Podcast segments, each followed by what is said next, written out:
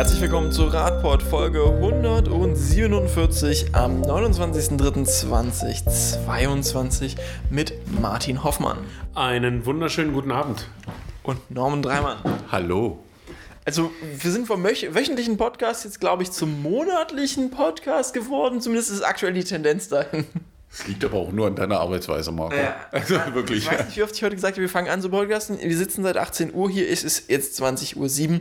Und weil es schon so spät ist, fangen wir jetzt auch lieber direkt mit den Themen an. Wir schauen auf Bundesebene. Letzte Woche hätten wir noch ein bisschen spekulieren müssen. Diese Woche wissen wir jetzt, was äh, denn die Planungen sind auf der Bundesebene, Martin. Ja, wir haben da so ein paar Sachen, die äh, beschlossen wurden. Wir haben ja im Moment das große Problem, dass wir uns mit den Energiepreisen äh, rumärgern. Das ärgert den einen mehr, den anderen weniger und den einen trifft es sofort und die anderen merken das erst bei der Heizkostenabrechnung. Deswegen gab es jetzt am siebten März ja die Entscheidung der Bundesregierung, da etwas Zweites auf den Weg zu bringen. Da geht es um den Heiz- Heizkostenzuschuss ähm, für bestimmte Berufs- bzw. äh, Menschengruppen. Ähm, es wird weitere Maßnahmen geben, die eben äh, einkommensabhängig gestaffelt sind, und unter anderem hat man eben auch beschlossen, dass es dreihundert Euro gibt, die äh, jeder, der ein normales Einkommen bezieht, äh, bekommt. Ähm, dann gibt es das schöne neun Euro Ticket für drei Monate, wo wir auch äh, ähm, vielleicht nochmal genauer hingucken sollten. Ähm, da stellte sich bei mir auf jeden Fall, die kamen die größten Fragezeichen. Ähm, und dann gibt es noch, äh, noch ein paar andere Dinge, aber ich glaube, darum dreht es sich, äh, das war am heftigsten in der Diskussion, das neun Euro Ticket und die pauschalen dreihundert Euro, die man jetzt nicht Tankgeld nennt, weil es eine, wie, wie, wie haben Sie es genannt? dreihundert Euro Pauschale, wie heißt das? Jetzt mit dem Terminus konkret überfragt, aber es geht ja vor. Zuschuss. Es ist auf jeden Fall erstmal ein Zuschuss für, also eine Energiepauschale sozusagen. Das, so. Das heißt, Mobilitätsgeld soll das werden. Die, die dreihundert Euro. Aber äh, ich glaube, Martin hat noch eine Sache vergessen, ne? Ja. Das mit dem Tanken, habe ich das eben gehört? Ja, also natürlich hat sich ja Lindner noch durchsetzen können und äh, es muss auch an der Tanksäule weniger bezahlt werden. Das heißt, pro Liter wird die äh, Energiesteuer abgesenkt. Äh, sowohl das für heißt die, ja noch nicht, dass da weniger bezahlt wird, sondern einfach, dass weniger Steuern zahlen. Genau, der Staat nimmt jetzt weniger Steuern ein. Dass weniger gezahlt wird, heißt das noch nicht, weil die Frage ist, wer sich das Geld dann am Ende einsteckt. Und das ist ja die große Frage, die bei dem ganzen Thema eigentlich nur am Rande diskutiert wurde, nämlich mal zu schauen, wie viele Teile äh, dieser, die große Diskussion ging ja um die Preise an der Tankstelle, wie viel von dem Preis, den man da bezahlt pro Liter, ist wirklich äh, auf Steuern äh, zurückzuführen und wie viel davon ist darauf zurückzuführen, dass eben die Mineralölindustrie äh, ordentlich Gewinn macht. Ja. Also Steuern steigen natürlich prozentual mit, weil die brechen wir prozentual. Nur teilweise. Nur teilweise. Ja, nur teilweise, ja. ja. Aber trotzdem gibt es ja einen gewissen Grund dafür, dass wir Abgaben auf Benzin erheben, beziehungsweise auf generell auf Kraftstoffe, weil wir ja auch so noch so eine Klimawende hinkriegen müssen, bevor uns die dann auch irgendwann mal umbringt. Weil das passiert sicher, wenn wir uns nicht drum ja, kümmern. Man, man, man sieht ja auch an dem ganzen Punkt, Martin hat das ja auch gerade angesprochen, äh, gerade dieser neun Euro, äh, das neun Euro Ticket, wo man im ersten Moment sagt, eigentlich total coole Idee, neun Euro im Monat und ich kann Ö P N V nutzen, und dann stellten sich plötzlich ein paar Fragen. Nämlich, wie soll das laufen? Für welchen Verband gilt, also wie weit darf ich damit fahren? Was man jetzt so hört, ist so, wenn man auf Magdeburg sieht, äh, naja, nur in dem Bereich, wo das äh, Verkehrsunternehmen tätig ist, das heißt dann noch nicht mal für den ganzen Marigo-Bereich, sondern vielleicht nur für den Bereich der M V B, wo man dann sagen muss, wie will man damit Pendler abholen, äh, die wirklich von dem Spritproblem betroffen sind, weil die zwanzig, dreißig Kilometer irgendwo reinpendeln, das heißt, dass die eigentlich auf den Ö P N V umsteigen müssen. Da streitet man, oder nein, nicht streitet, man diskutiert da gerade Lösungen, wo man aber leider nicht abzusehen ist, dass sich Lösungen finden. Und meine Angst ist, so wie ich Prozesse kenne, wenn es um sowas geht, das wird einfach tot diskutiert und am Ende wird es kein neun Euro Ticket geben. Und wenn man dann auch den Verkehrsminister hört, wenn es darum geht, warum man nicht einfach null Euro gemacht hat und den äh, äh, Dings das Geld überweist, den äh, Verkehrsunternehmen und Verkehrsverbünden für das Thema, dann kommt dann die Aussage wie, na, wir wissen ja gar nicht, wie viele mit dem Ö P N V fahren. Ähm, wir werden nachher noch eine ähm, eine, eine, eine Studie uns angucken zum anderen Thema und da wird man feststellen, dass man zum Beispiel mit Handydaten auswerten kann, wie viele Leute da so unterwegs sind. Das sind so ganz verrückte Ideen. Die erfassen in der Regel auch, wie viel einsteigen und aussteigen. Ja, das soll auch so sein, man kann das zählen, aber äh, irgendwie scheint der Ö P N V in Deutschland so unterbesetzt zu sein und die größte Angst von Herrn Wissing war natürlich, dass dann plötzlich die Bahnen so voll sind, dass keiner mehr mit dem Ö P N V fahren kann. Wo ich sage, also das sind nicht die Probleme, die wir haben im Ö P N V, sondern dass das jetzt schnell zum Tragen kommt, weil die Spritpreise haben wir jetzt und das Problem haben wir jetzt und die Leute müssen jetzt umsteigen und wir haben auch das Klimaproblem jetzt. Und dann kann ich nicht die Diskussion, ob, da, ob der jetzt noch neun Euro anstatt vierzig bezahlt oder nur neun oder anstatt vierzig ja. null, das ist eine Diskussion, oder statt hundertfünfzig jetzt irgendwo anders null, ist ja, ja erstmal egal. Ja. Also da muss man sich wirklich fragen, ähm, das, es musste ja, also das, wenn man so den, den, den, den Streitprozess, den, den Weg dort zu diesem Paket hin betrachtet, dann sieht man ja, dass, dass es offensichtlich schwer war, da überhaupt eine Einigung zu finden. Und ähm, natürlich hätte man das besser hinkriegen können, man hätte auch über eine pauschale äh, Stichwort äh, dreihundertfünfundsechzig Tage Ticket äh, oder ein Euro Ticket, wie auch immer. Das wäre eine Lösung gewesen, wo man äh, jetzt die äh, sicherlich immer noch mit den Verkehrsunternehmen hätte besprechen müssen, aber das wäre transparent gewesen, das wäre für jeden nachvollziehbar gewesen. Das wäre zum Beispiel auch ein Einstieg gewesen, um eine, eine langfristige Lösung zu finden, um zu sagen, ja, das Produkt oder diese Form funktioniert sehr gut, ähm, da muss man nicht viel umstrukturieren, äh, das lädt ein. Was aber Norman schon angedeutet hat, das ändert natürlich nichts an der Infrastruktur, die wir eben auch im Bereich Ö P N V haben. Wir haben zu wenige Fahrzeuge, wir haben zu wenig Strecken, äh, zu wenig Kapazität. Ähm, all diese Probleme werden uns jetzt sicherlich äh, vor die Füße fallen. Aber man soll ja immer gucken, dass man so ein bisschen auch das Gute sieht. Ähm, es ist zumindest ein Anfang. Ähm, ich hätte mir gewünscht, dass es anders läuft, dass es zumindest auch ähm, was... was Mobilität als, als, als, als Grundbedürfnis angeht, dass man da eine, eine viel größere und äh, weittragendere Rolle gefunden hätte, aber das haben wir leider nicht.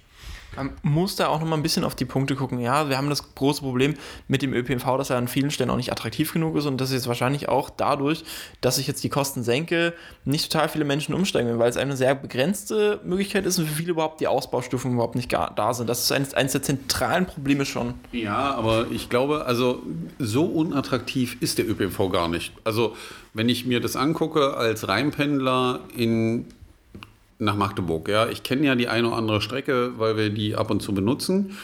Muss ich schon sagen, ja, es wird ein Platzproblem geben, was Martin beschreibt, äh, zu den Hauptverkehrszeiten, definitiv. Aber von der Ausstattung der Bahn, also was Klimatisierung, was Ordnung und Sauberkeit angeht, was das Thema angeht, W L A N und arbeiten können im Zug, mein Handyladen im Zug, das sind alles Dinge, die gehen. Da sind vernünftige Toiletten drin, da ist das Sicherheitspersonal mit unterwegs. Also von der Seite aus ist Ö P N V-Fahren schon, also anders als ich das früher kannte, eine sehr angenehme Art und Weise, sich äh, fortzubewegen, weil ich einfach während dieser Zeit andere Dinge tun kann und nicht selber fahren muss. Ähm, und ich habe es gestern, glaube ich, erst wieder aus Versehen aus Hallensleben gemacht, mit dem Ö P N V nach Magdeburg reinfahren. Aus Versehen, plötzlich aus Versehen, in die Bahn gestolpert. Ja, aus Versehen in die Bahn gestolpert äh, ähm, und äh, muss sagen, also schlecht war das jetzt nicht. Also, ja, also es war ich glaub, nicht das musst, Gefühl, dass das negativ war. Ich glaube, du musst uns und unser Publikum nicht unbedingt vom Ö P N V überzeugen, aber für viele ist das jetzt, glaube ich, noch nicht der, nein, der Punkt, der sie über den Hügel nein, bringt, jetzt nein. auf den Ö P N V umzusteigen. Das ist, das ist der große Punkt. Und es hätte ja auch, wenn man jetzt bedenkt, dass es ja auch vor allem auf ja, Wirken einer freiheitlich-demokratischen Partei gekommen ist, hätte es ja auch andere Möglichkeiten gegeben, beispielsweise ein Mobilitätsgeld einzuführen, wo man einkommensgestaffelt hätte allen das ausgezahlt und die hätten dann selbst entscheiden können, für welchen Mobilitätsformen sie es investieren. Es gibt zum Beispiel ja auch vom, vom Z T V, also vom Zweiradindustrieverband in Deutschland, eine erhebliche Kritik zu sagen, naja, unsere Industrie läuft jetzt zwar nicht schlecht, aber warum kriegt jetzt hier ja. Die, die, die Mineralölkonzerne eine, eine, eine Steuererleichterung, während das das E-Pedelec nicht kriegt. Das wäre ja auch eine Möglichkeit. Es gibt immer noch keine wirklichen Anreize, aufs Rad umzusteigen. Ja, das äh, äh, braucht es ja auch nicht aus Sicht der Politik. Die wird jetzt wieder kommen und sagen, die Verkaufszahlen sind hoch. Also wenn wir uns die Zahlen des Z T V angucken. Das ist ja mehr als ja, das. Ja, klar. Aber da ist ja immer die Argumentation, die da von der Seite kommt, dass die Quark ist. Steht auf einem ganz anderen Blatt und dass wir andere Ziele zu verfolgen haben. Aber man sieht auch wieder in diesem Kompromiss dieses Ringen um das Thema und sich manche Dinge nicht eingestehen wollen, weil wir vermissen ja auch noch ganz andere Sachen in dieser, äh, in diesem Energiesparprogramm sozusagen für die Straße und dafür zu sorgen, dass die Sachen vernünftig laufen. Über das Tempolimit redet gerade keiner. Ja? Über autofreie Sonntage schon gar keiner. Ja, oder autofrei, also teilweise heißt es ja autofreie Städte an einem Sonntag oder so, weil man weiß, dass man draußen auf den äh, Autobahnen oder so noch andere Dinge machen muss, aber dass man auf jeden Fall schon mal anfängt und dass die Leute andere Dinge nutzen müssen, um attraktive Angebote zu machen und das Ganze auch mit Freude, weil wir brauchen nur diese Dinge ändern. Es gibt Menschen auf dieser Welt, weswegen die Situation so ist, wie sie ist, die müssen, glaube ich, ganz andere Sachen in ihrem Leben gerade ändern. Und das sollte man bei der ganzen Diskussion darüber nie vergessen. Ja. Also ich denke, man kann das sehr, und das haben wir ja auch getan, man kann das sehr, sehr strittig sehen, was da jetzt passiert ist und was man beschlossen hat. Das, was ich aber immer noch als positiv sehe, man hat endlich diesen Themenbereich überhaupt erstmal angegriffen. Man wird jetzt über die drei Monate, Stichwort Ö P N V-Ticket, man wird da Erfahrungen sammeln, aber man kann die Bundesregierung nicht mehr aus dieser Verantwortung entlassen, zu sagen, wir müssen an dem Thema dranbleiben, wir müssen in dieser Dekade den, die Klimawende hinbekommen, wir müssen aus der Karbonisierung raus und das heißt, da muss nachgesteuert werden, das heißt also Regionalisierungsmittel müssen aufgebaut werden, der Nahverkehr insgesamt für Kommunen und Landkreise muss gestützt werden mit Bundesmitteln, Ö P N V auf dem flachen Land, gerade in Sachsen-Anhalt ein großes Thema, da muss einfach viel, viel mehr kommen. Ich sehe es jetzt erstmal, okay, das, es, es musste schnell ein Kompromiss her, das hat man geschafft, ähm, da muss es aber eben weitergehen. Ich denke, wir sehen doch vor allem jetzt nochmal die, die Auswirkungen von, einfach wir haben über Jahrzehnte den genau. M I V subventioniert und Spritpreise künstlich niedrig gehalten und dass jetzt zu dieser Explosion kommt, das hat jetzt nicht mal irgendwas mit dem Krieg zu tun, mhm. sondern da gibt es ja sehr viele wirtschaftliche Interessen, die dahinter stehen, aber realistisch war der Spritpreis schon immer zu niedrig und explizit niedrig gehalten und niedriger, als er noch vor Jahrzehnten war, wenn man ihn tatsächlich mit anderen Kostenentwicklungen vergleicht. Aber wir kommen mal zum nächsten Thema, wenn wir jetzt direkt was zu was Positivem kommen. Vielen ist die Friedrichstraße in äh, Berlin sicher ein Begriff. Wir haben auch früher schon häufig darüber berichtet, da gab es ja jetzt einen na, Verkehrsversuch, der positive der Ergebnisse läuft, hat. Der läuft immer noch. Ja, der läuft ja, aber ja. Der war ja, der war ja umstritten am Anfang. Nee, deswegen fand ich deine Anmoderation mit äh, ist positiv. Es gibt da durchaus Stimmen, das die das so für, die, für die Wüste erklären, Untergang des Abendslandes, ja. Also keine Aufenthaltsqualität, alles total schlecht. Also wirklich, da will man als Mensch gar nicht mehr sein, weil man hat die Autos ausgesperrt, man hat da Kübel hingestellt. Und da kann man nicht mehr Mensch sein ohne Auto. Da kann man nicht mehr Mensch sein an der Stelle. Und das ist, warte, traurig, peinlich für die Stadt, trostlos. Ja, so, das sind so die Sachen, die da als Kritik kommen. Ja. Vermutlich wird es doch wohl so sein, dass da auch nichts mehr los ist in diesem Abschnitt. Nee, das sind wahrscheinlich nicht. Diese berühmten Reisigballen, die durch äh, diesen Abschnitt fegen und die Geschäfte sind alle zu. Da ist kein Mensch mehr. Da ist ja. wahrscheinlich brechen schon die Bo- der, bricht der Boden ja, auf, kommen die Wurzeln so, durch. So wie bei Peter Lustig, wo der, genau. wo der äh, Löwenzahn sich langsam des ja, städtischen Raums durch die ja. Natur. Hm? Ja. Ja. Ja. Nee, aber äh, war nicht ganz so, Martin. So? Nee, war, war. Also wirklich, die haben nämlich, ich habe das ja gerade angesprochen, also da hat ein äh, Unternehmen das untersucht. Ich möchte nur mal kurz sagen, was man konkret gemacht hat. Also das fehlte noch ein bisschen. Wie, was man konkret... Na, was ist denn der Ver- Verkehrsversuch? Ach so, ne, man hat den Autoverkehr aus der Friedrichstraße rausgeworfen und hat gesagt, alles klar, wir machen hier mal ein bisschen urbanen Raum und hat äh, die Seitenräume mehr bespielt, damit äh, Leute sich aufhalten können, hinsetzen können und die Zeit genießen können. Und in der Mitte gibt es äh, einen Fahrradweg sozusagen, wo die Radfahrer auf der Friedrichstraße langfahren können. Das ist so die Ausgangssituation, zwanzig Kilometer pro Stunde ist da die Vorschrift. Und äh, man guckt sich an, wie das ist. Und natürlich, wie gesagt, wir haben das ja gerade schon so ein bisschen ins Bild gepackt, gibt es ja einen oder anderen, der fand das jetzt nicht so gut, ja? Und hat da auch viele Bilder gefunden, warum das schlecht ist. Also hat man das jetzt mal untersucht und hat im Endeffekt diese Handydaten ausgewertet. Das heißt, man hat sich angeguckt, wie viele Menschen waren da unterwegs an anonym, anonymisierten Daten und wie lange halten die sich da auf. Und es kam was Erschreckendes raus, oder Martin? Ja. Es äh, ist eben dann doch nicht so, wie wir das vermutet hatten, dass da jetzt sozusagen die Natur zurückkommt und äh, die totale Wüste da herrscht. Ähm, das Gegenteil ist überraschenderweise passiert. Also du hast ja diese mobilen Daten, anonymisierte Daten äh, angesprochen. Die hat man jetzt mal für diesen Abschnitt ausgewertet. Und ähm, das ist schon krass, ja. Also da hat man geguckt, wie viele Menschen in diesem Straßenabschnitt in den letzten Monaten bzw. Jahren unterwegs waren. Also der Versuch startete Mitte Juni zwanzig zwanzig. Das heißt, wir haben schon fast zwei Jahre. Und zum Stichmonat März zwanzig zweiundzwanzig kann man feststellen, dass äh, fünfundsechzig Prozent mehr Menschen in diesem Abschnitt unterwegs sind, die da nicht nur vorbeilaufen, sondern die da auch verweilen, die dort einkaufen gehen und diesen Raum füllen und sich da offensichtlich wohlfühlen.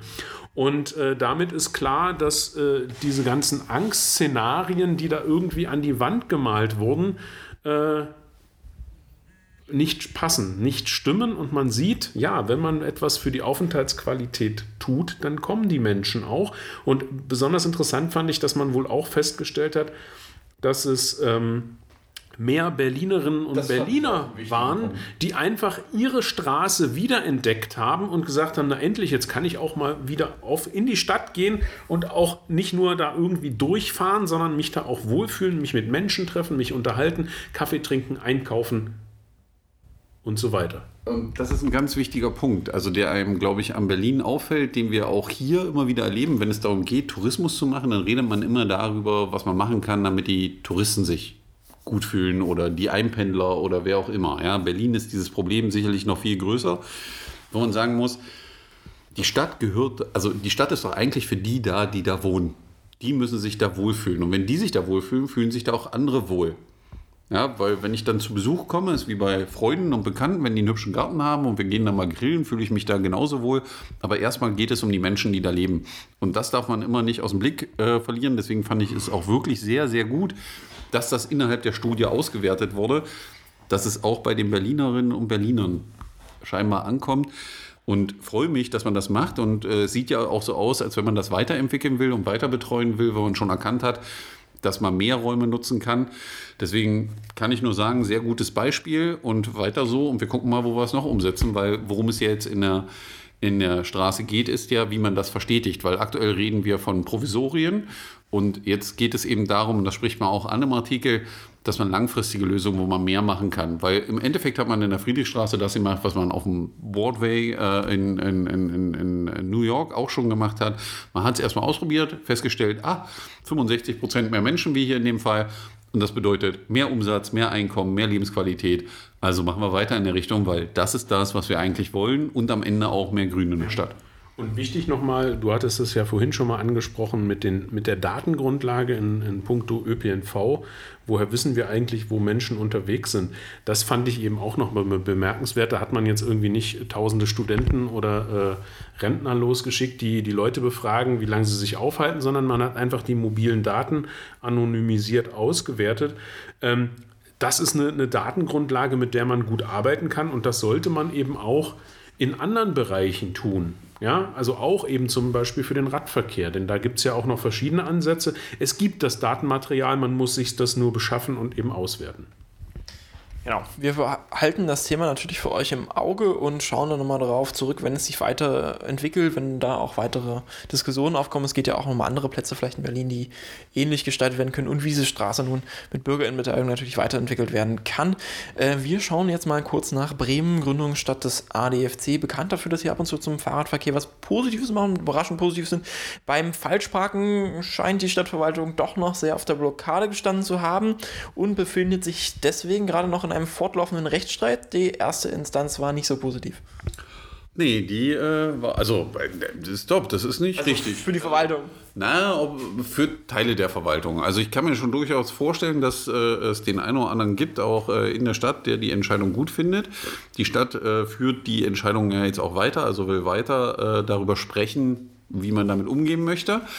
Ähm, interessant ist, das werden die einen oder anderen erkennen, äh, wenn man so dieses Thema Falschparker hat und Leute, die auf Fußwegen parken und so, dass das nervig ist, und dann spricht man mit dem Ordnungsamt, die sagen dann, ja, wenn wir Leute haben, schicken wir die mal vorbei. Die Polizei fährt liebevoll dran vorbei und die anderen Ordnungsbehörden heben die Hand und sagen, da müssen Polizei und Ordnungsamt sich drüber unterhalten und dagegen vorgehen, weil die sind ja dafür da, das dann geltende Gesetz umzusetzen, ja, aber die haben da manchmal nicht so Lust drauf, kein Personal drauf und was weiß ich.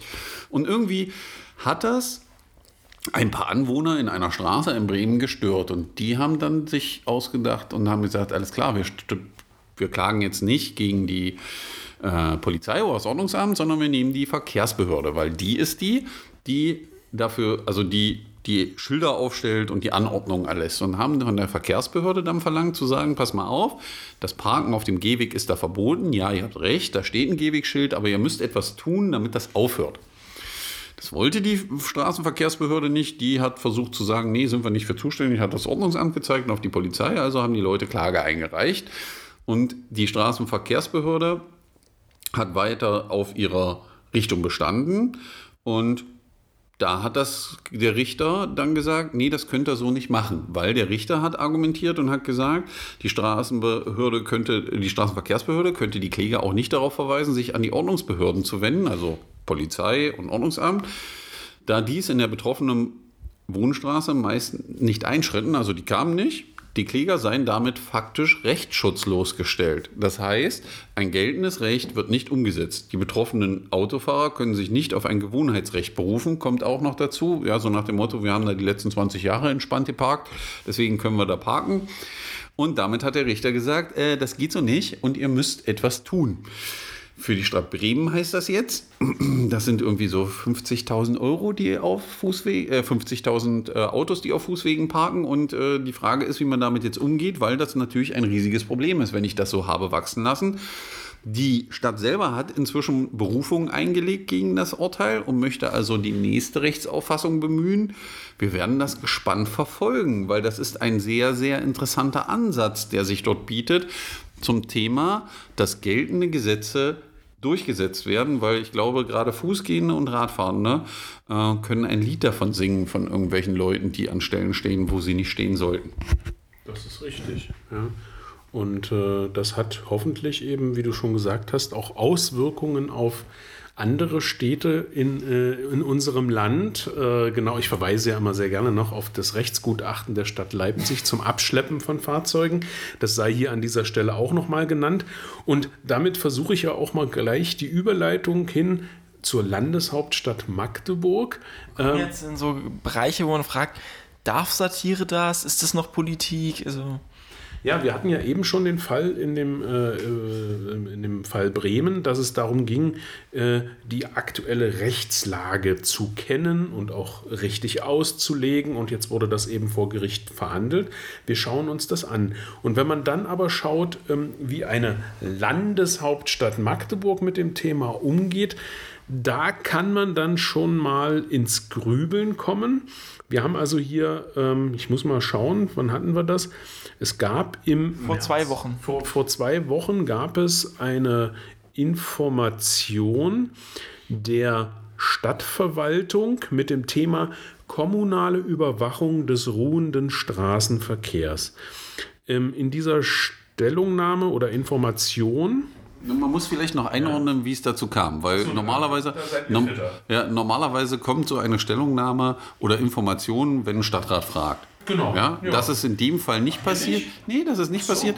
Die Stadt hat das mal pro forma gemacht, weil es gab nämlich einen Stadtrat, der irgendwie ein, zwei... Ich glaube nicht nur einer, sondern nee, nee, einer ein, der, der Auslöser. Aber einer, der dann mal deutlich gesagt hat, was er und wie sein Empfinden zum Thema des Verhaltens des Ordnungsamtes ist, und die meisten werden überrascht sein. Dieser Stadtrat war nicht so der Meinung, das Ordnungsamt äh, zockt irgendwelche Falschparker ab, sondern es ging schon sachlich darum, dass man so durch die Zeile weg von Arbeitsverweigerung sprechen konnte. Ja, also zwischen den Zeilen, und das nötigte den äh, Chef des Ordnungsamtes, also den Vorgesetzten des Ordnungsamtes, den Beigeordneten, eine Informationsvorlage abzugeben. Aus also der Beigeordnete Holger Platz, der für Ordnung hier zuständig ist. Genau. Und Sauberkeit. Der, Ordnung und Sauberkeit. Und, und Personal. Diese Informationsvorlage, die meint der Martin gerade. Und was stand denn drin, Martin? Ja, also hier stehen dann so ein paar äh, in, in interessante Sätze drin. Also es wird erstmal nochmal der Rechtsrahmen äh, dargelegt. Äh also vielleicht sollte man noch ein bisschen was zur Struktur dieser Stellungnahme. Es gibt also eine formelle Stellungnahme und dann gibt es noch ein Frequently Asked Questions dazu, also ein F A Q. Ja, die Frage ist, womit man zuerst anfängt. Also die äh, F A Q... Äh, ähm, ich glaube, wir machen erst die Information. Ja, erst die Information. Das ist natürlich sehr viel interessanter, weil es ähm, schwierig eine, eine Herausforderung ist, ähm, den Unterschied zu erkennen zwischen einem Informations-, einem sachlichen Informationsschreiben und äh, man könnte aber auch auf die Idee kommen, es wäre ein Stück Prosa oder ähm, ja, so eine Art Tagebuch äh, eines äh, Verwaltungsmitarbeiters oder einer Mitarbeiterin, wie auch immer. Ähm, wir steigen trotzdem erstmal mit der Information ein.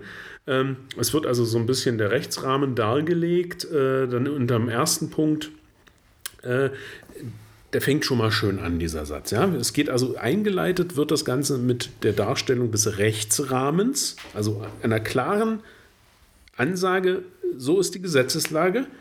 Und im ersten Satz danach, als Erklärung oder Nachschiebung oder was auch immer, steht dann zur Intensität der Überwachungspraxis des ruhenden Straßenverkehrs können unterschiedliche Wahrnehmungen bestehen. Ähm, ähm, in diesem Zusammenhang stellt sich zunächst die Frage, ob es tatsächlich gewollt ist, mit aller Konsequenz, in Klammern Nulltoleranz, ohne Berücksichtigung der örtlichen Verhältnisse, in Klammern Achtung, Parkplatz Not, Klammer zu, gegen Falschparker vorzugehen. Und dieser Satz, der äh, lässt einen ja erstmal mh, Fragen zurück. Das wird ein neuer, eine neue Begrifflichkeit eingeführt, die wir so ja äh, in, der, äh, in diesem Zusammenhang noch gar nicht kennen. Wir sollten vielleicht nochmal darauf hinweisen. Also ich glaube jetzt, wir haben so eine Skala, so Parkdruck und dann ist die Steigerung Parknot. Wir erinnern uns nochmal an eine Stellungnahme der gleichen Verwaltung, war ein anderes Dezernat, was erklärt hat, dass es Parkdruck so nicht gibt und Parkdruck manchmal gewollt ist. Ne? So für die ja, Bürger. Genau. Und jetzt sprechen Sie von Parkplatznot. Also der Begriff Not an sich, wenn aktuell Menschen darüber nachdenken, was sie mit Not verbinden, dann ist das nicht, dass ich mein Auto nicht parken kann. Ja, also ich habe vielleicht Parkplatznot, wenn ich hart auf Toilette muss und äh, aus meinem Auto raus will oder so, aber ansonsten eine Parkplatznot kann ich beim besten Willen sonst nicht erkennen. Ja, und, und Sie sprechen hier, also Sie machen hier eine Sache auf. Also es macht so den Eindruck, als wenn Holger Platz die Stellungnahme gelesen hat oder derjenige, der ihm die Stellungnahme geschrieben hat und ähm, darin beschreibt, na, Parkdruck kann ich nicht nehmen, also denke ich mir was Neues aus, was noch viel schlimmer drin, äh, klingt. Da muss man echt sagen, hackt's. Also was anderes fällt mir dazu nicht mehr ein, wenn man so ein Wort erfindet, um das Thema irgendwie zu rechtfertigen. Und sie tun so, als tatsächlich gewollt ist, mit einer Null-Toleranz-Politik vorzugehen. Also man macht erstmal den größtmöglichen Popanz auf, wo es darum geht, nee, ihr sollt einfach nur euren Job machen und mal vorbeifahren und dafür sorgen, dass das Recht eingehalten wird. Und niemand spricht davon Null-Toleranz, dass er an jeder Ecke liegen soll und irgendwie mitnehmen soll, sondern ihr sollt erstmal überhaupt anfangen zu arbeiten und nicht, dass euch Leute Bilder zeigen, wo sechsmal in Folge ein Auto immer an derselben Stelle, immer an derselben Lichtsignalanlage steht und die Verwaltung gefühlte sechs Monate braucht, bevor sie mit dem Abschlepper anrückt, um ihn dann mal wegzufahren. Ja. Und da schließt sich, zu deinen Ausführungen, schließt sich der nächste Absatz geradezu perfekt an. Ähm, der lautet nämlich wie folgt. Das Ordnungsamt hat bislang im Rahmen seines Verfolgungsermessens berücksichtigt, dass in bestimmten Stadtteilen zu bestimmten Zeiten eine große Parkplatznot vorherrscht. Warte, Einschub. Marco hat gerade gesagt, nochmal zur Erinnerung, Parkdruck gibt es in keinem Stadtteil von Magdeburg. Man kann ihn gar nicht messen. Man kann ihn gar nicht messen und gibt ihn damit auch nicht. Und er wäre teilweise gewollt sogar, wenn man was städtebaulich erreichen möchte. Das kommt dazu, ja, nur ganz wichtig bei dem Satz. Sprich, es ist in Anführungszeichen mit Augenmaß vorgegangen, hat sich auf Zeiten mit erhöhtem Verkehrsaufkommen konzentriert. So, und natürlich fällt einem aktiven Bewohner dieser Stadt sofort die eine oder andere Situation auf, wo in dritter und vierter Reihe in einem Kreuzungsbereich geparkt wird. Oder ähm, halt auf einem Radweg, auf einem Fußweg. Ich erinnere an... Der letzte Satz macht doch gar keinen Sinn. Natürlich nicht. Also äh, Deutsch ist der noch nicht mal, also das muss man wirklich... Das haben an vielen der Sätze, die noch kommen. Also wer hat denn das zusammengeschrieben? Das Ordnungsamt hat bislang im Rahmen seines Verfolgungsermessens berücksichtigt, Komma, dass in bestimmten Stadtteilen, zu, Komma, zu bestimmten Zeiten, Komma, eine große Parkplatznot vorherrscht, Komma, spricht es... Sprich, es ist mit Augenmaß vorgegangen, Komma, und hat sich auf Zeiten mit erhöhtem Verkehrsaufkommen konzentriert. Also ich war, meine Deutschlehrerin hat mich liebt äh, für manche Sachen, aber wenn ich selbst erkenne, dass das kein deutscher Satz ja, ist. Er funktioniert so grob, aber er ist nicht schön. Ne? Also der ist noch nicht mal schön. Das passt denen und vorne nicht. Da ist kein Punkt, aber viele Kommas, wie man so schön sagt. Ja, und die, wenn ich dann Punkte setze und die anderen Sachen stehen lasse, ergibt der nächste, also ist das nächste kein Satz mehr. Ja. Ja. Der nächste Abschnitt wird leider nicht besser, das schon mal vorausgeschickt. Ich lese den ersten Satz vor. Mit der Anhebung der Sanktionsrahmen im bundeseinheitlichen Bußgeldkatalog ab neunten nochmal ganz genau hinhören, neunten November zweitausendeinundzwanzig wird auch in den sozialen Medien der Eindruck erweckt, dass alleine deshalb der Überwachungsdruck zu intensivieren sei, weil durch die deutlich gesteigerten Geldbeträge inklusive ein Punkt in Flensburg, Klammer zu, eine spürbare Verkehrserziehung eintreten würde. Punkt. Dem ist leider nicht so. Da stellt man sich schon die Frage, wie eine Verwaltung auf die verrückte Idee kommt, zu behaupten, dass die neuen Bußgelder, die erlassen werden, keine Wirkung hätten. Naja, das könnte vielleicht daran liegen, dass sie sie gar nicht anwenden. Das könnte das eine sein und natürlich äh, ist das hier äh, mit den sozialen Medien, also äh, die, die sozialen Medien, die ich so konsumiere und in puncto äh, Park Vergehen, äh, die sprechen eigentlich, die wollen gar keinen Eindruck erwecken, sondern die schicken da einfach Fotos, wo mit Tatsachen gearbeitet wird. Da wird kein Eindruck erweckt, sondern da wird festgehalten, dass falsch geparkt wird. Punkt, aus, fertig. Und ein Satz wie, dem ist leider nicht so, hat in einer Informationsvorlage aus einer Stadtverwaltung nichts zu suchen. Das ist einfach schlecht. Und das Schöne ist, den Satz lesen wir jetzt nicht vor. Im nächsten Absatz geben sie sogar noch dem Falschparkern den Tipp, wie sie um die Sache drumherum kommen. Ja, weil äh, es gibt da gewisse Möglichkeiten, an dem Verstoß drumherum zu kommen. Erzählen dann im nächsten Punkt aber, wie man dagegen vorgehen könnte, nämlich, dass man dann den oder diejenigen mit einem Fahrtenbuch verauflagt, ja, was man nach einmaligem Verstoß nicht machen kann. Aber wenn man den dreimal erwischt hat, kann man ihm wieder das Fahrtenbuch auferlegen und dann kann man dagegen vernünftig vorgehen und argumentieren dann noch, dass sie manchmal Rechtsstreite führen und da Prozente sind aus den Jahren zweitausendneunzehn, zwanzig und dann noch einundzwanzig, wo die neuen Gesetze aber erst seit zweitausendeinundzwanzig... Also Ende. Ende zweitausendeinundzwanzig gelten. Das ist schon an Peinlichkeit nicht mehr zu überbieten, was die Verwaltung hier liefert. Doch, es ist zu überbieten und das ist nämlich unter drittens zusammengefasst. Das lese ich auch einfach mal vor und betont und langsam, damit jeder mitdenken kann. Problematisch ist ferner, dass zum Beispiel das Parken vor abgesenktem Bordstein oder im Kreuzungs- und Einmündungsbereich weiterhin nur zehn Euro in Klammern mit Behinderung fünfzehn Euro kostet und es sich bei allen erhöhten Regelbeträgen mit Behinderung um ein sogenanntes Erfolgsdelikt handelt. Der höhere Betrag kann also nur dann erhoben werden, wenn die Überwachungskraft eine konkrete Verkehrsbehinderung in jedem Einzelfall festgestellt hat. Ja, liebe Verkehrsüberwachungskraft, wenn der Bordstein zugestellt ist und ich den nicht nutzen kann, dann ist die Behinderung schon manifestiert. Ja, und konkret, weil da kann nämlich niemand den abgesenkten Bordstein benutzen. Und wenn jemand im Kreuzungsbereich steht oder wo auch immer, dann ist es schon eine konkrete Verkehrsbehinderung. Und ihr habt zu handeln. Und ihr könnt ihm das Bußgeld auferlegen. Wir verweisen hier nochmal auf Leipzig im besten Wir Fall. Wir verweisen hier nur nochmal auf das Gutachten aus Leipzig. Aber das macht hier die ganze Zeit den Eindruck, als wenn man irgendwie so nur Gründe sucht, warum man Dinge nicht machen kann. Tut sie doch einfach mal. Genau. Jetzt kommen wir mal an den Punkt, es gibt ja ein relativ großes Verlangen aus der Bürgerinnenschaft, sich jetzt mal endlich mit dem Thema zu beschäftigen.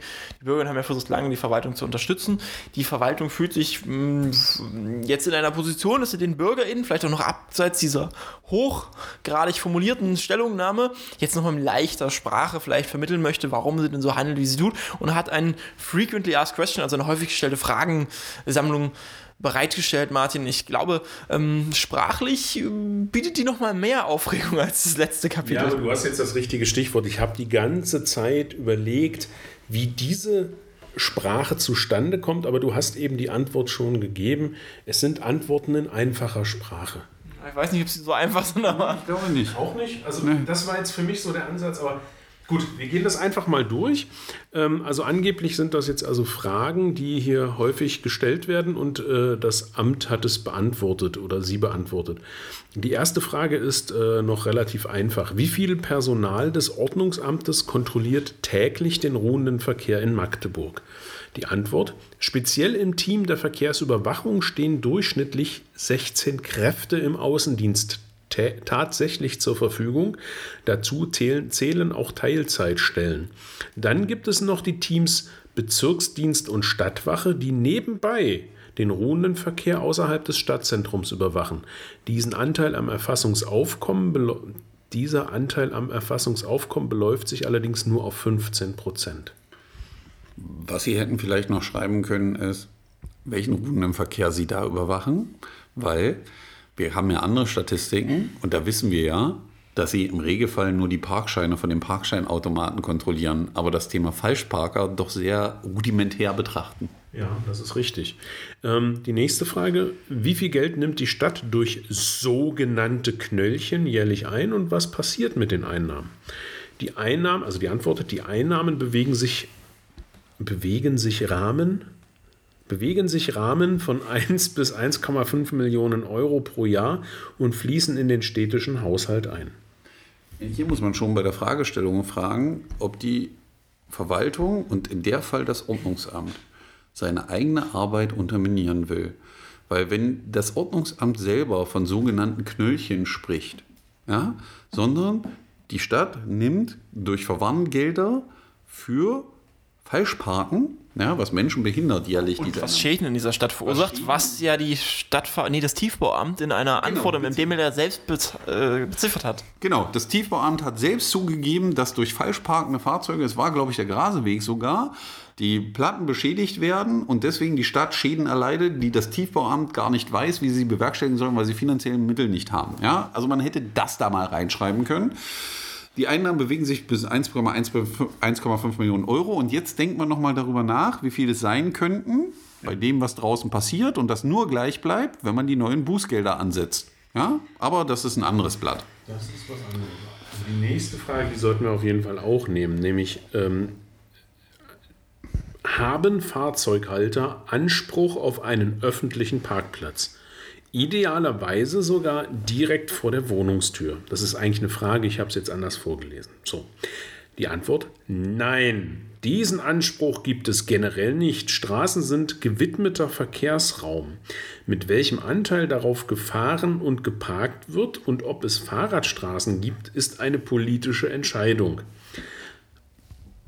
Und da muss man schon fragen, was soll denn diese Antwort wieder sagen oder was versucht man denn dem geneigten Leser zu suggerieren? Also man geht erstmal davon aus, dass der geneigte Leser ein Interesse an Fahrradstraßen haben könnte. Ja, würde ich jetzt man muss sagen. Irgendwie im Bereich Parken ein Interesse an Fahrradstraßen haben. Also man muss dazu nur wissen, also für alle, die uns nicht so oft zuhören, in Magdeburg gibt es genau eine Fahrradstraße bei zweihundertfünfzigtausend Menschen, also wir sind nicht ganz so klein. Ja, es soll Orte geben, die sind kleiner als wir, die haben mehr Fahrradstraßen als eine Fahrradstraße. Aber es scheint dem Ordnungsamt wichtig gewesen sein, dies hier auch nochmal zu formulieren. Und scheinbar wissen sie auch noch nicht ganz genau, wer die Straßen widmet und wer darauf entscheidet, worauf gefahren und geparkt wird. Das sind nämlich die Verkehrsbehörden. Aber das kann man ja mal so schreiben, den Quark, der hier steht. Es gibt sicherlich politische Entscheidungen, wo man sagen kann, man will in eine gewisse Richtung, aber wer nachher am Ende bestimmt, ist die Verkehrsbehörde. Wir kommen mal zum nächsten Absatz. Ich finde, der widmet sich jetzt dem größeren Bild, nicht nur das kleine Magdeburg. Ne? Ja. Und das ist, ähm, da, da muss man auch ein bisschen kurz innehalten, weil es geht um, um wirklich problematische Dinge. Ich weiß gar nicht, wie ich anfange. Man sieht es auch teilweise in größeren Städten, Doppelpunkt. Wenn BewohnerInnen plötzlich in der Fußgängerzone wohnen, die vielleicht vorher eine Spielstraße war, haben sie Pech gehabt. Und das ist, also wir haben uns das wirklich nicht ausgedacht. Das steht in einer F A Q, einer Landeshauptstadt in der Bundesrepublik Deutschland. Also wir sind ja die Landeshauptstadt des Landes Sachsen-Anhalts. Wir sind klein, haben wenig Einwohner, aber das steht da in der Stellungnahme. Und da muss man schon fragen, also Also wir würden ja mal an alle unsere Hörer fragen, also wie oft, also vielleicht kennt ja jemand einen Fall, wo er frühmorgens aufgewacht ist und plötzlich in der Fußgängerzone wohnte. Also, also plötzlich machte es plopp und äh, man wachte auf und ist in einer Fußgängerzone, und vielleicht kann dann noch der andere geneigte Leser der Stadtverwaltung oder der, äh, des Ordnungsamtes erklären, was eine Spielstraße ist, dass es das nach deutschem Recht nicht geht und sie mir sicherlich einen verkehrsberuhigten Bereich meinen, und der im verkehrsberuhigten Bereich, das ist jetzt das Nächste, man gar nicht parken darf, sondern nur auf ausgewiesenen Flächen. Das hat die Verwaltung hier aber einfach weggelassen. Aber wichtig ist, dass Menschen, die aus einer Spielstraße kommen und sich plötzlich in der Fußgängerzone wiederfinden, die haben einfach Pech gehabt. Ja. Ja, also es sind einfach arme Schweine, die können jetzt nichts mehr machen, die müssen jetzt damit leben. Und jetzt, wenn du dann, dann, dann kriegst du jetzt auch noch die Quittung, nämlich, ich überspitze ein wenig, vom Grundsatz her haben erst einmal der Vermieter oder der Eigentümer des Autos dafür zu sorgen, einen parkenden, äh, passenden Parkplatz zu finden, auch wenn der mal dreihundert bis vierhundert Meter weit weg ist. Ob sich jetzt Autofahrer auf das berufen können und bei ihrem Vermieter anrufen können und sagen, du bist zuständig, dass ich wenigstens in dreihundert bis vierhundert Metern Entfernung einen Parkplatz kriege, weil ja, das dürfte ja gar nicht so schwer sein. Ich werde das auch mal versuchen, bei meinem Vermieter anzurufen. Ich kaufe mir morgen dann eine neue Küche, die kaufe ich einfach doppelt so groß wie meine jetzige Küche, weil ich wollte schon immer eine größere Küche haben. Und dann rufe ich bei meinem Vermieter an und sage, du, schmaler Freund, der Norm bräuchte mal einen größeren Raum. Also die Küche müsste größer werden. Kannst du das mal bitte bewerkstelligen? Mal gucken, was der dann sagt. Ich also glaub, ich bin gespannt. Ich glaube, es ist viel einfacher. Also wenn, wenn, mir, wenn ich jetzt Vermieter wäre und mir sagen müssen, bitte im Umkreis von dreihundert bis vierhundert Metern, sage ich, ja, ist easy gemacht, lauf einfach. Also das ist, in fast jedem Ort in Magdeburg gibt es im Umkreis von dreihundert bis vierhundert Metern irgendeine Parkmöglichkeit. Und nein, da haben wir sehr viel offen. Ist Wüste. Da ist nichts, Marco. Das ist wirklich, das, das schaffst du nicht. Ja, also und dann, also die AfD würde jetzt wahrscheinlich sagen, auf dem Weg der dreihundert, vierhundert Meter ist voll gefährlich. Da, ja, da kommt es noch zu Schaden. Das ist leider sehr gefährlich, denn die Fußwege sind scheiße. Ja, ja, aber man muss sich ja vorstellen, du bist ja auf dem Fußweg und der ist plötzlich Fußgängerzone. Es wird noch, ach, egal. Ja? Wir kommen mal zum nächsten Punkt. Ich weiß nicht, ich glaube, den nächsten Absatz können wir überspringen. Nein, dann, nein, nein, nein, ach nee, nein, stimmt, nee. Ach so. Ich hab schon mehr. Alles unterhaltsam. zwanzig einundzwanzig. Achso, ist ja wieder eine Frage. zwanzig einundzwanzig wurden in Magdeburg neunzig Prozent aller Knöllchen zwischen sechs Uhr und achtzehn Uhr verteilt. Warum wird nicht vermehrt auch nachts kontrolliert, wenn beispielsweise in Stadtfeld regelmäßig Gehwege und Bordsteinabsenkungen zugeparkt werden? Die Antwort: fünfzig Prozent der Delikte werden derzeit in der Parkraumbewirtschaftung, zum Beispiel Kurzzeitparkplätze, festgestellt. Und deswegen ist ab zwanzig Uhr Feierabend. Also, äh, Feierabendpunkt. Also, äh, ich finde ich find es ja auch geil, dass also, sie festgestellt mit realistisch existierend gleichsetzen. Also, der, der, der Punkt ist der, da steht Feierabend, wo ich mir sage, also sagt er das dann auch der Feuerwehr, dem Krankenwagen, der nicht mehr durchkommt und so ist Feierabend aus. Also war Feierabend, tut uns leid. Naja, aber auch der Sinn, also fünfzig Prozent der Delikte werden derzeit in der Parkraumbewirtschaftung festgestellt und deswegen ist ab zwanzig Uhr Feierabend. Da haben wir unser Zeug drin, das ist die Kohle verdient, sind wir raus, das ist Thema ist nee, durch. Aber danach ist die Parkraumbewirtschaftung wahrscheinlich auch etwas begrenzter. Ja, das kann durchaus sein, aber ja, Feierabend. Also wie auch immer, das Ordnungsamt ist gerade dabei, die Verkehrsüberwachung so zu strukturieren, dass auch bis zweiundzwanzig Uhr der ruhende Straßenverkehr intensiver kontrolliert werden kann. Wenn der Staat in einem gesetzlich festgelegten Bagatellbereich, in Anführungsstrichen, und das sind die meisten Park- und Halteverstöße rein rechtlich, so deutlich eine Verkehrsüberwachung intensiviert, dann würden immer die Fragen kommen, was ist denn eigentlich mit den anderen Delikten? Fragezeichen. Zum Beispiel Ruhestörung durch Lärm. Doppelpunkt, die Menschen erwarten doch, dass das Ordnungsamt nachts Lärm beendet und auf problematischen Plätzen präsent ist und nicht Knöllchen schreibt. Punkt. Das bedeutet natürlich nicht, dass nachts um zwei zum Beispiel Feuerwehrzufahrten zugeparkt werden dürfen. Ja, da also das ist schon auch beim Lesen eine durchaus eine Herausforderung. Das ist eine Herausforderung und man muss sich schon fragen, was der geneigte Leser sagen will, und aus eigener Erfahrung kann ich sagen, also das mit der Ruhestörung und Lärm interessiert Sie auch nicht, wenn man da nachts anruft, weil wir kommen gleich zum nächsten Punkt, da steht dann, wann die erreichbar sind und wann man Hilfe kriegt. Ja. Also die tun ja gerade so, als wären sie nachts nur unterwegs, um Lärmverstöße zu ahnden, und deswegen haben sie keine andere Zeit. Äh, da muss man sagen, ja, schön wäre es, wenn das so wäre. Ja, aber zum Anfang kommt wieder ein wenig Prosa. Die Frage ist, wohin können sich Bürgerinnen und BürgerInnen natürlich auch sich wenden? Auch, auch nachts. Interessant, wie sie manchmal gendern und das einfach ja. nicht machen. Ja, das ist sehr zusammengeschustert insgesamt. Also, wohin können sich Bürger wenden? Auch nachts und am Wochenende in Klammern, um Falschparker melden. Das steht da wirklich so. So, und jetzt geht's los. Die Zeiten des Ordnungsamtes unterliegen einem stetigen Wandel. In Klammern vor zwanzig Jahren bis achtzehn Uhr, seit neunzehn, äh, zwanzig neunzehn teilweise bis zwei Uhr morgens gemeinsam mit der Polizei. Klammer zu. Aber wann dieses teilweise morgens wird nicht erklärt, ne? Ja, ah, okay. Die Zeit, also jetzt nehme ich das nochmal ohne Klammer. Die Zeiten des Ordnungsamtes unterliegen einem stetigen Wandel und der Frage, welche Ausrichtung kommunale Vollzugsdienste der kreisfreien Städte in Sachsen-Anhalt im Vergleich zum Polizeivollzugsdienst haben. Also wir beantworten die Frage mit einer Frage, wo die Frage, die man benutzt, um die Frage zu beantworten, mit der Frage, der ursprünglichen Frage eigentlich nichts zu tun hat, oder? Ja. Genau. Okay. Ja. Das ist also, war Prosa, ne? Die ja. Zeiten des Ordnungsamtes. Ja, das Ordnungsamt hat nun, also das geht jetzt der nächste haben Absatz. Die, haben die ihr eigenes Zeitsystem? Das kann sein. Lass uns nicht so weit, wir müssen noch mal fertig werden. Ähm, das Ordnungsamt, ups, jetzt ist mein Bildschirm aus. Ähm, wo sind wir? Das Ordnungsamt hat zum einen eine Hotline, die von Freitag, äh, Montag bis Freitag zwischen sechs und zweiundzwanzig Uhr und Samstag von zehn bis achtzehn Uhr geschaltet ist. Oder man kann sich per Mail jederzeit an ordnungsamt at magdeburg punkt de wenden. Also wir nochmal, die Frage war, wohin kann sich ein Bürger wenden, um nachts und am Wochenende um Falschparker zu melden? Also der Satz macht keinen Sinn, ja. Und hier steht jetzt, oder man kann sich per, jederzeit per E-Mail ans Ordnungsamt wenden. Das heißt, ich kann jederzeit irgendwelche Sachen beim Ordnungsamt anzeigen, weil wenn ich da E-Mail schreibe und mich wegen Sachen beschreibe, bringe ich da äh, wegen irgendwas beschwere, also egal ob Lärm oder irgendwas anderem, dann bringe ich das ja zur Anzeige beim Ordnungsamt, weil ich zeige es dem Ordnungsamt an, dass da etwas ist. Wir erinnern uns da an gewisse Diskussionen. Ich glaube, wir kommen dazu auch noch. Ja. Das kommt ja wirklich einfach. Das wird ja widersprüchlicher.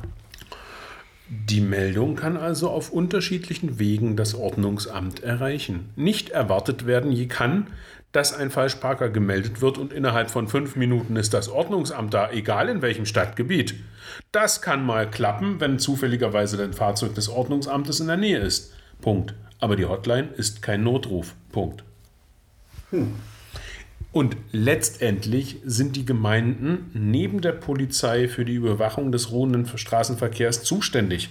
Die Überwachung ist regelmäßig dann Sache der Polizei, wenn infolge von Verkehrsverstößen unmittelbare Gefahren entstehen oder konkrete Verkehrsbehinderungen zu erwarten sind. Wollen die jetzt damit sagen, dass, wenn es zu konkreten Gefahren kommt, sie gar nicht zuständig sind? Oder was versuchen die gerade zu formulieren? Weil sie schreiben ja hier, die Überwachung ist regelmäßig eine Sache der Polizei, wenn infolge von Verkehrsverstößen unmittelbare Gefahren entstehen, wo ich sagen muss, stopp mal, es ist auch Aufgabe der Polizei. Genauso wie es auch eure Aufgabe ist. Weil ihr seid das Ordnungsamt dieser Stadt und ihr habt Gefahren vom Bürger abzuwehren an der Stelle und nicht Gründe zu finden, warum ihr es nicht tut. Ja. Also der nächste Absatz auch so, wie er da steht, ja? Oh. Nee, der ist zu lang. So. Da geht's jetzt, da kommen wir jetzt zu dem Punkt, inwiefern können Menschen auch selbst Falschparker beim Ordnungsamt anzeigen und wie geht die Stadt mit Anzeigen aus der Bevölkerung um, die beispielsweise über Apps wie Wegeheld eingegangen sind. Ich dachte, das war jetzt gerade die Frage davor schon. Warum kommt jetzt die fast schon gleiche Frage, nur mit einem anderen Verb nochmal neu? Ja, die haben noch nicht erkannt, was sie machen. Und dann kommt da dieselbe quarkige Begründung, die wir schon alle, äh, die auch über äh, Social Media gegangen ist, dass äh, mit dem Datenschutz und so, dass man da aufpassen muss. Oh. Und dass man auch persönliches Interesse bestehen muss. Marco und Martin? Der letzte Absatz. Äh, also, es geht natürlich um das Anzeigen per, äh, per Twitter bzw. über die App. Nicht über Twitter. Also es geht nicht äh, über Wegeheld um, um, um und die Wegeheld. So, ein solches exzessives Anzeigeverhalten stellt keine Wahrnehmung berechtigter Interessen dar. Aha, aha. Sie beziehen sich vor darauf, was es, wenn eine Person massenhaft Anzeigen einreichen ja. würde. Ja.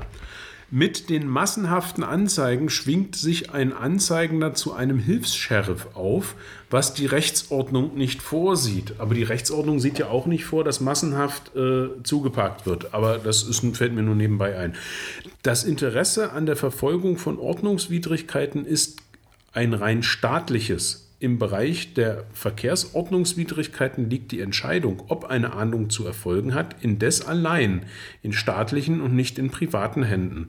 Verweis auf ein äh, Oberlandesgericht mit, be, be, mit Aktenzeichen und so weiter. Die Verfolgung und Ahndung von Ordnungswidrigkeiten unterfällt dem staatlichen Gewaltmonopol. Und ich glaube, das würde jeder unterschreiben und das gut finden. Wenn machen ja auch die Leute, die mördisch geben, ist ja deswegen ins Ordnungsamt, genau. Weil sie üben ja nicht selbst staatliche Gewalt genau, aus. Sie üben keine Gewalt aus und handeln dagegen, sondern die würden sich nämlich darüber freuen, wenn das Ordnungsamt endlich mal seiner Aufgabe nachkommt und nicht Stadtteile völlig aufgibt und zusieht und dran vorbeifährt, wenn da solche komischen Sachen passieren und Leute an den unmöglichsten Stellen stehen. Und auch die Aussage, mit massenhaften Anzeigen schwingt sich ein Anzeigender zu einem Hilfs-Sheriff auf, was die Rechtsordnung nicht vorsieht. Also was ist denn das für eine Einordnung? Ja, vor allen Dingen, was ist denn exzessives Anzeigen? Und was ist denn, wenn jemand einen Weg hat durch die Stadt, der zehn Kilometer lang ist und er da auf zwanzig Falschparkende trifft, die er anzeigt? Dann ist das nicht exzessives Anzeigen, sondern es ist einfach sein Weg. Und die Verwaltung kann eigentlich froh sein, dass der oder derjenige es sichtbar gemacht hat. Sie muss nämlich dagegen handeln, weil, wie vorhin schon, das zerstört Infrastruktur, das behindert Menschen, das gefährdet Leben. Und ihre Aufgabe ist es, so wie sie es auch schreiben, das durchzusetzen. Also sollten sie es tun. Ja, da bleibt man ratlos zurück. Ähm, Die nächste Frage ist sehr suggestiv, ich finde schon mit dem ersten Halbsatz. Ja. Auf Twitter gibt es eine kleine Community, die sich beinahe täglich mit Falschparker-Fotos auf Rad- und Gehwegen an die Straße, äh, an die Stadt wendet. Fließen solche Meldungen auch in die Tourenplanung der Ordnungskräfte ein? Die Antwort der Stadt. Neben einer Vielzahl eigener Feststellungen werden auch Meldungen aus den sozialen Medien bei der Einsatzplanung berücksichtigt. Punkt. Das Ordnungsamt muss aber alle Zuständigkeiten, in Klammern Abfalllagerung im öffentlichen Raum. Ja, jetzt kommen wieder das alles andere. Bla bla bla blub. Äh, der Sackreis in China und so weiter. Äh, ist die Klammer eigentlich zu Ende? Äh, das ist eine gute Frage. Da kommt eine ganz, ganz lange. Es muss auch Zwangsstilllegung von Kraftfahrzeugen berücksichtigen und im Rahmen der personellen Möglichkeiten hierbei einen gesamtstädtischen Ausgleich finden. Verkehrsverstöße sind ein Massendelikt, wie zum Beispiel Fahrrad- oder Ladendiebstahl. So etwas ist nicht... So etwas ist nicht vollständig zu verhindern, egal was man tut. Hinnehmen und Nichtstun geht natürlich nicht. Aber man muss eine Balance finden. Man könnte ja denken, die sind jetzt auf dem Pfad der Erkenntnisse bei Balance finden, oder? Ja, weiß ich nicht. Also äh, nur ein kleiner Tipp, falls uns wer zuhört aus der Stadtverwaltung. Ihr habt eine Klammer vergessen zu setzen, weil die ist nicht wieder geschlossen worden. Keiner weiß, wo die Klammer aufhört bei eurer ellenlangen Auszählung, die auch völlig sinnlos ist.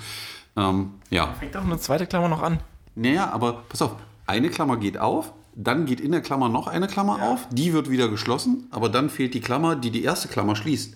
Also mathematisch wäre das eine Formel, wäre durchgefallen. Also alles, was rausgeht, sollte eigentlich nochmal gegengecheckt werden. Ich weiß, manchmal liest man den Text drei, vier Mal, man merkt es nicht. Ja, das Platz hat es ja unterschrieben. Also, ja. Wie auch immer. So, nächste Frage. Spielen Großveranstaltungen bei der Einsatzplanung eine Rolle? Antwort. Ja, auf jeden Fall. Punkt. Dann erfolgen auch Sondereinsätze. Wenn zum Beispiel Weihnachtsmarkt ist, werden hier besonders die Feuerwehrzufahrten und Bushaltestellen kontrolliert, die gern zugeparkt werden. Das ist aber nur mit einem Sondereinsatz mit erweiterten Dienstkräften möglich. Beim Fußball und beim Handball ist es ähnlich. Da müssen die Rettungswege frei bleiben. Da sind dann nicht zwei oder vier oder auch mal acht, neun oder zehn Kräfte im gezielten Dienst. Ach so, sondern auch. Okay, alles klar. Wenn große Ereignisse bevorstehen, stellt sich immer die Frage, kann auch vorher schon mit Absperrungen oder Ähnlichem präventiv eingeschritten werden? Schön, dass hier Fragen bestellt werden, wenn die Fragen beantwortet werden, aber es ist, äh, es ist äh, so. Letzte Frage, letzte Antwort. Was ist aus Sicht des Ordnungsamtes beim Thema Falschparker in Magdeburg noch besonders erwähnenswert? Also wir müssen, das muss man wirklich, glaube ich, nochmal explizit sagen, die Fragen hat sich das Ordnungsamt selber gestellt. Also sie haben sich selber die Frage gestellt, Was ist aus Sicht des Ordnungsamts beim Thema Falschparker in Magdeburg besonders erwähnenswert? Und jetzt kommt die Antwort. Wir müssen noch vor dem Knopf bleiben, das ist Die, die sind zuständig dafür, dass hier Ordnung durchgesetzt wird, dass Recht durchgesetzt wird, ne? Also sind für die Durchsetzung zuständig, ja? So, Achtung, es geht los. Das steht hier wirklich so. Doppelpunkt. Jetzt geht's wirklich wir los. Verlinken, wir verlinken das. Wir verlinken das auf der Seite der Stadt. Man, also ihr könnt nachprüfen, dass das wirklich echt ist. Man kann einfach nur appellieren, den eigenen Egoismus ein bisschen abzustellen und eben auch zu überlegen, was man macht, wenn man sich auf einen behinderten Parkplatz oder in eine Feuerwehrzufahrt stellt. Wenn jeder ein wenig mehr an andere denken würde, aber das ist eine unendliche Geschichte. Punkt. Es ist eben der pure Egoismus. Doppelpunkt. Mein Auto muss in der Nähe stehen, wo ich einkaufe. Es muss in der Nähe stehen, wo ich wohne. Und das wird irgendwie nicht besser. Punkt. Zu. Das geht, es geht noch weiter. Nur zur Klarstellung. Bestimmte behinderte Personen genießen einen besonderen Schutz. Deren Recht zum Wohnort par- wohnortnahen Parken ist hier in keiner Weise in Frage gestellt, sondern wird im Gegenteil vom Ordnungsamt in besonderer Weise geschützt. Punkt. Das schließt dieses F A Q und es ist, es ist, glaube ich, so bezeichnend für alles, was wir da vorgelesen haben. Zum einen, es ist ja natürlich nur eine Behinderung, wenn es eine Feuerwehrzufahrt ist oder ein Behindertenparkplatz, äh, Gehwegabsenkung, Radwege, ob es kaputt geht, ob da Menschen nicht fahren können, Kreuzung, äh, nein, ist scheißegal schon mal. Ist, man, man, man kriegt hier irgendwann kriegt man so, so einen gewissen Zynismus und so eine ist mir ja egal Stimmung, wenn man das hier weiterliest, das ist einfach sagenhaft, was einem hier vorgesetzt so wird. Was, so könnte ich mir vorstellen, könnte jeder, jede, jede Landtagsrede könnte so enden. Wenn jeder ein wenig mehr an andere denken würde. Ja, aber aber das ist eine unendliche Geschichte. Nein, das ist nicht eine unendliche Geschichte, weil sie dafür zuständig sind. Die, die sind die, ja, die es durchsetzen natürlich. Und schreiben hier so einen Quark und dann noch in eine F A Q. Die wollen das ja, also wir können ja mal inzwischen gucken, ob diese F A Qs, weil das hat ja Herr Platz gesagt, diese F A Qs, die die Stadträte, äh, äh, was weiß ich, man, die fragen, ne? Die, die will er ja unbedingt auch auf die Internetseite des Ordnungsamtes stellen, weil das hier, was wir vorlesen, ist ja die Information Vorlage für die Stadträte und das hier muss unbedingt auf die Seite der Stadt. Ich finde, das muss da unbedingt drauf. Ich glaube, so viele Klicks hattet ihr noch nie wie auf der Seite, weil so lächerlich, also sorry, ihr werdet alle dafür bezahlen. Das geht auf keine Kuhhaut. Also selbst wir in ehrenamtlicher Tätigkeit schaffen es, Dinge durchlesen zu lassen und lassen nicht so einen Quark stehen. Also inhaltlich ist das vor allem das große Problem, ja. Das ist halt... Es steht nichts. Es steht einfach nichts. Es sind zweieinhalb Seiten Doch, beschrieben. Da steht etwas.